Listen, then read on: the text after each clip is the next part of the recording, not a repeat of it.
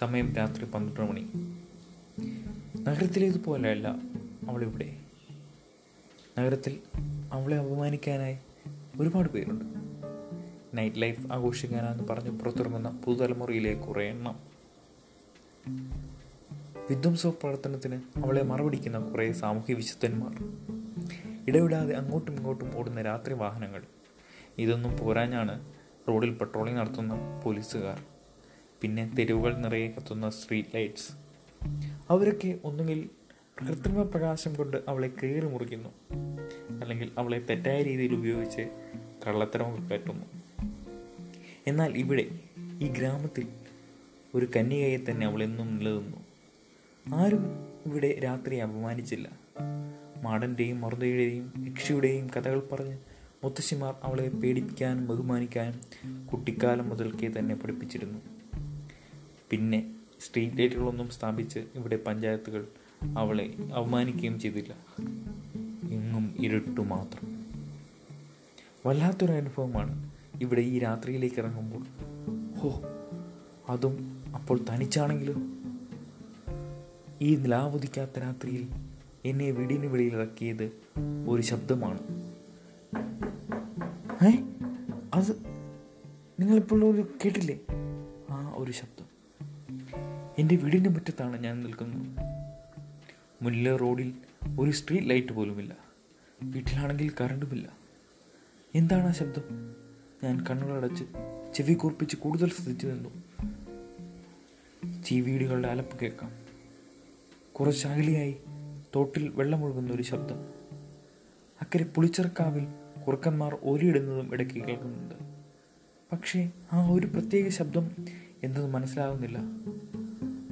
ആരോ ഒരു തടിയിൽ ആഞ്ഞടിക്കുന്നത് പോലെ. വീണ്ടും ആ ശബ്ദം. പേടിച്ച് ഞാൻ കണ്ണുകൾ തുറന്നു നോക്കി ചുറ്റും നോക്കി. ഓ ഈ ഇരുട്ടിന് എന്തൊരു ഇരുട്ടാണ്. കണ്ണടയ്ക്കുമ്പോൾ പോലും ഇത്ര ഇരുട്ടില്ല. വീട്ടിൽ രാവിലെ കറണ്ട് പോയതാണ്. പകൽ മുഴുവൻ കനത്ത മഴയായിരുന്നു. കൂടെ കാറ്റും. ഒരുപാട് മരം പെടന്ന് കാണും. ഇനി നാളെ കറണ്ട് പ്രതീക്ഷിച്ചാൽ മതി. മൊബൈലിലാണെങ്കിൽ ചാർജും തീർന്നു. എന്നിട്ടും ഈ ഇരുട്ടിന്റെ ഇരുട്ടിൽ പേടിയില്ലാതെ ഇറങ്ങിയത് കയ്യിലുള്ള ഒരു കത്തിക്കാത്ത മെഴുകുരുടെയും ഉള്ളിൽ മാത്രമുള്ള ഒരു തീപ്പെട്ടിയുടെയും ധൈര്യത്തിലാണ്. ആ തീപ്പെട്ടി നോക്കി ഞാനൊരു പാട്ട് പാടി. അമ്പൂറ്റി അച്ഛൻ എന്നെ പഠിപ്പിച്ച ആ പാട്ട്. തീപ്പെട്ടിയില്ലാഞ്ഞതിനാൽ ജനങ്ങൾക്ക് ഏർപ്പെട്ട കഷ്ടം പറയാവതല്ല. ഇപ്പോൾ അതിന്മാതിരി ഒന്നുമില്ല. തീപ്പെട്ടി ഇല്ലാത്തൊരു വീടുമില്ല. ആഹാ. പേടി തോന്നുന്ന രംഗമാണെങ്കിലും പാട്ടൊക്കെ പാടി ഞാൻ വലിയ കൂളായിരിക്കുമാണെന്ന് നിങ്ങൾ കരുതിയെങ്കിൽ തെറ്റി. പേടി വരുമ്പോഴാണ് ഞാൻ ഈ പാട്ടൊക്കെ പാടുന്നത് ദേവിയെ അമ്മ പറയും പേടി തോന്നിയാൽ ഓം നമ ശിവായ ജപിച്ചാൽ മതിയെന്ന്. അർജുനപ്പത്ത് ജപിക്കാൻ അമ്മമ്മയും പറയും. ആ ഓരോ വിശ്വാസം ഓരോരോ വിശ്വാസങ്ങളെ. അപ്പോൾ അവിടേക്ക് ഒരു തണുത്ത കാറ്റ് വീശി മുറ്റത്തെ പുളിമരത്തിന്റെ സ്പർശം ആ കാറ്റിൽ ഞാൻ അറിഞ്ഞു. ആ പുളിമരത്തിന്റെ മറവ് പറ്റി കാറ്റ് പിടിക്കാതെ ഞാൻ എന്റെ കയ്യിലിരിക്കുന്ന മെഴുകി കത്തിച്ചു എന്നിട്ട് റോഡിലേക്ക് ഇറങ്ങി. ഇരുവശത്തേക്ക് നോക്കി. പ്രത്യേകിച്ചൊന്നും കാണുന്നില്ല. ഞാൻ മെല്ലെ നടന്നു തുടങ്ങി. ഏതോ ഒരു വശത്തേക്ക്. മെഴുതിരി പിടിച്ച വശം. ആ വലത്തേക്ക് തന്നെ. നടക്കും തോറും തോട്ടിലെ വെള്ളത്തിന്റെ ശബ്ദം കൂടിക്കൂടി വന്നു. അവിടെ ആ തോട്ടിന്റെ കരയിൽ എന്തോ ഒന്ന് തിളങ്ങുന്നു. എന്താണത്? ഞാനൊരു വലിയ കല്ലു. ആ മെഴുതിരി വെളിച്ചത്തിൽ തപ്പിപ്പിടിച്ചു. എന്നിട്ട് ആ കല്ല് തോട്ടിലേക്ക് ആഞ്ഞെറിഞ്ഞു. ബ്ലൂം. ഒരു പൂച്ചയാണ് കേട്ടോ. ഓ പക്ഷേ പക്ഷേ എനിക്കെന്തോ ഒരു പന്തികേട് പോലെ അവിടെ തോന്നുന്നു. ഞാൻ വേഗം തിരിച്ചു നടന്നു. ഏ വീണ്ടും ആ ശബ്ദം. ഇത്തവണ അത് എന്റെ വീടിന്റെ ഭാഗത്തു നിന്നാണെന്ന് എനിക്ക് തോന്നി. തിരിഞ്ഞു നടന്നപ്പോൾ മെഴുകിതിരി ആ കാറ്റിൽ പെട്ടു കെട്ടുപോയിരുന്നു. ഞാൻ തീപ്പെട്ടിയുടെ അവസാനത്തെ കൊള്ളിയെടുത്ത് മനസ്സിൽ കുളത്തെങ്കിൽ ഭഗവതിയെ വിളിച്ച് കത്തിക്കാൻ ശ്രമിച്ചു. കത്തിയില്ല. ചെടാ മുന്നിൽ മുഴുവൻ ഇരുട്ട്. ഓ നമ ശിവായ ഓ നമ ശിവായ ഓ നമ ശിവായ ഓ നമ ശിവായ ഓ നമ ശിവായ ഞാൻ ഉദ്ദേശം വെച്ച് ഞാൻ ഓടി. വീട് ലക്ഷ്യമാക്കി. വഴിയിലെവിടെയോ തട്ടി വീഴാൻ തുടങ്ങി. കയ്യിലുള്ളതൊക്കെ താഴെപ്പോയി. പോയി എന്നാലും ഞാൻ ഓടി വീടിന്റെ ഉള്ളിൽ കത്തിച്ചു വെച്ചിരുന്ന ആ വിളക്ക് ഇപ്പോഴും കത്തുന്നുണ്ട്. ആ വെട്ടം ലക്ഷ്യമാക്കിയാണ് ഞാൻ ഓടിയത്. പക്ഷേ പക്ഷേ ആ കാഴ്ച എന്നെ കൂടുതൽ ഭയപ്പെടുത്തി. ചാരിയിട്ടിരുന്ന വീടിന്റെ മുൻവാതിൽ മലക്കെ തുടർന്നു കിടക്കുന്നു. ആ രംഗം കൂടുതൽ ഭീതിജനമാക്കാൻ പുളിച്ചറക്കാവിലെ കുറുക്കന്മാർ ഒരു വലിയ ശബ്ദത്തിൽ ഊരിയിട്ടു. അതിൽ ഞാൻ അടച്ചായിരുന്നല്ലോ ഏ കാറ്റുകൊണ്ട് വല്ലതും തുറന്നു പോയതോ? അല്ലാതെ. ഛേ ഞാൻ മെല്ലെ വീടിനകത്ത് കയറി പെട്ടെന്ന് തന്നെ വാതിൽ അടച്ചു കുറ്റിയിട്ടു. കത്തുന്ന വിളക്കിലെ തിരി അല്പം കയറ്റിവെച്ച് കുറച്ച് എണ്ണ കൂടി ഞാൻ അതിലൊഴിച്ചു. ചേടാ വീണ്ടും ആ ശബ്ദം. ഇത്തവണ അതെന്റെ മുറിയിൽ നിന്നാണ്. അയ്യോ ഞാൻ വിളിച്ചു ചോദിച്ചു. ആരാ? ഒരു മറുപടി കിട്ടിയില്ല. ഒരു ലക്ഷ്യമാക്കി ഞാൻ നടന്നു.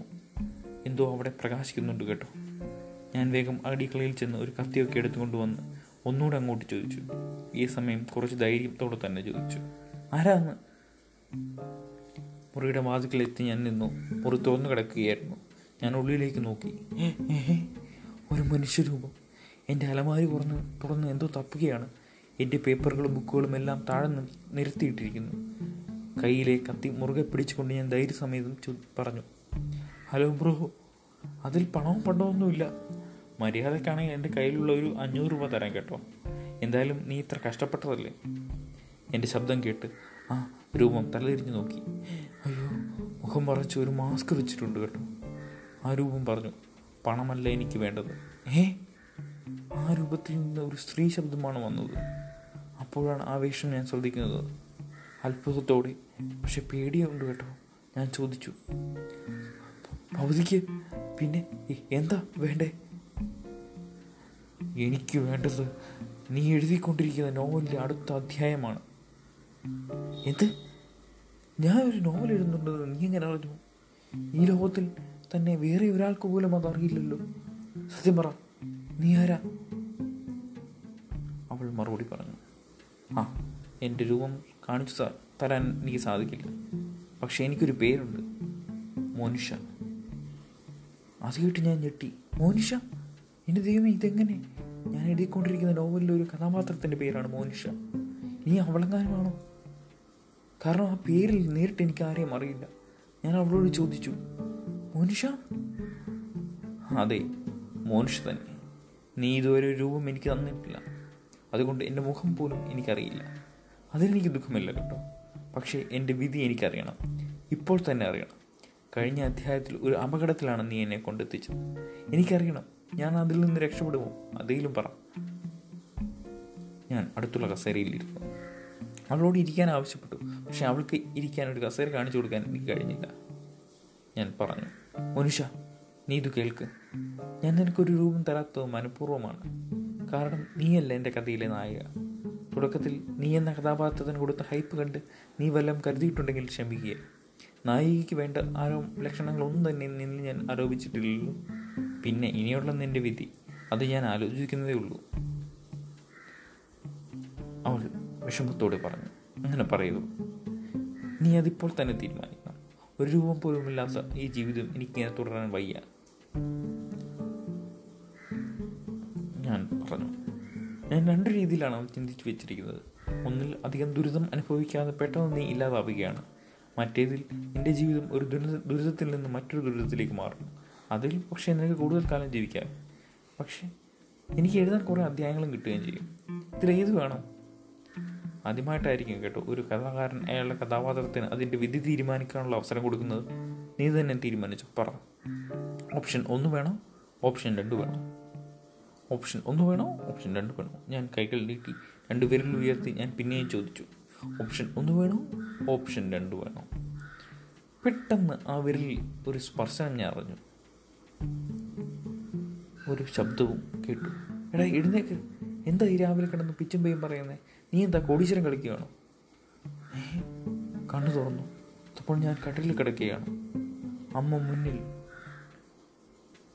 അമ്മ ചോദിക്കുന്നു നീ എന്താ വാതിൽ കുട്ടിയിടാതെ കിടന്നേ? ഞങ്ങൾ വന്നപ്പോൾ നീ നല്ല ഉറക്കമായിരുന്നല്ലോ. വല്ല കള്ളന്മാർ കയറിയാൽ പോലും അറിയില്ലല്ലോടാ. ഓ ഇനിയിലൊന്നും എഴുന്നേക്ക്. ഓ സ്വപ്നമായിരുന്നല്ലേ? ഞാൻ കണ്ണുകൾ ഒന്നും കൂടി അടച്ചു കിടന്നു. അമ്മ തുറന്നു പറഞ്ഞു. എടോ നീ എന്ത് ചെയ്യുമായിരുന്നല്ലേ ഈ പുസ്തകവും പേപ്പറും ഒക്കെ ഇങ്ങനെ നിരത്തിയിട്ടിരിക്കുന്ന എന്തിനാ? ഞാൻ മെല്ലെ മനസ്സിൽ ചിരിച്ചുകൊണ്ട് പറഞ്ഞു. ഞാനല്ല അമ്മേ അതും അതാ മൗനിഷ കൊച്ച. Thank you.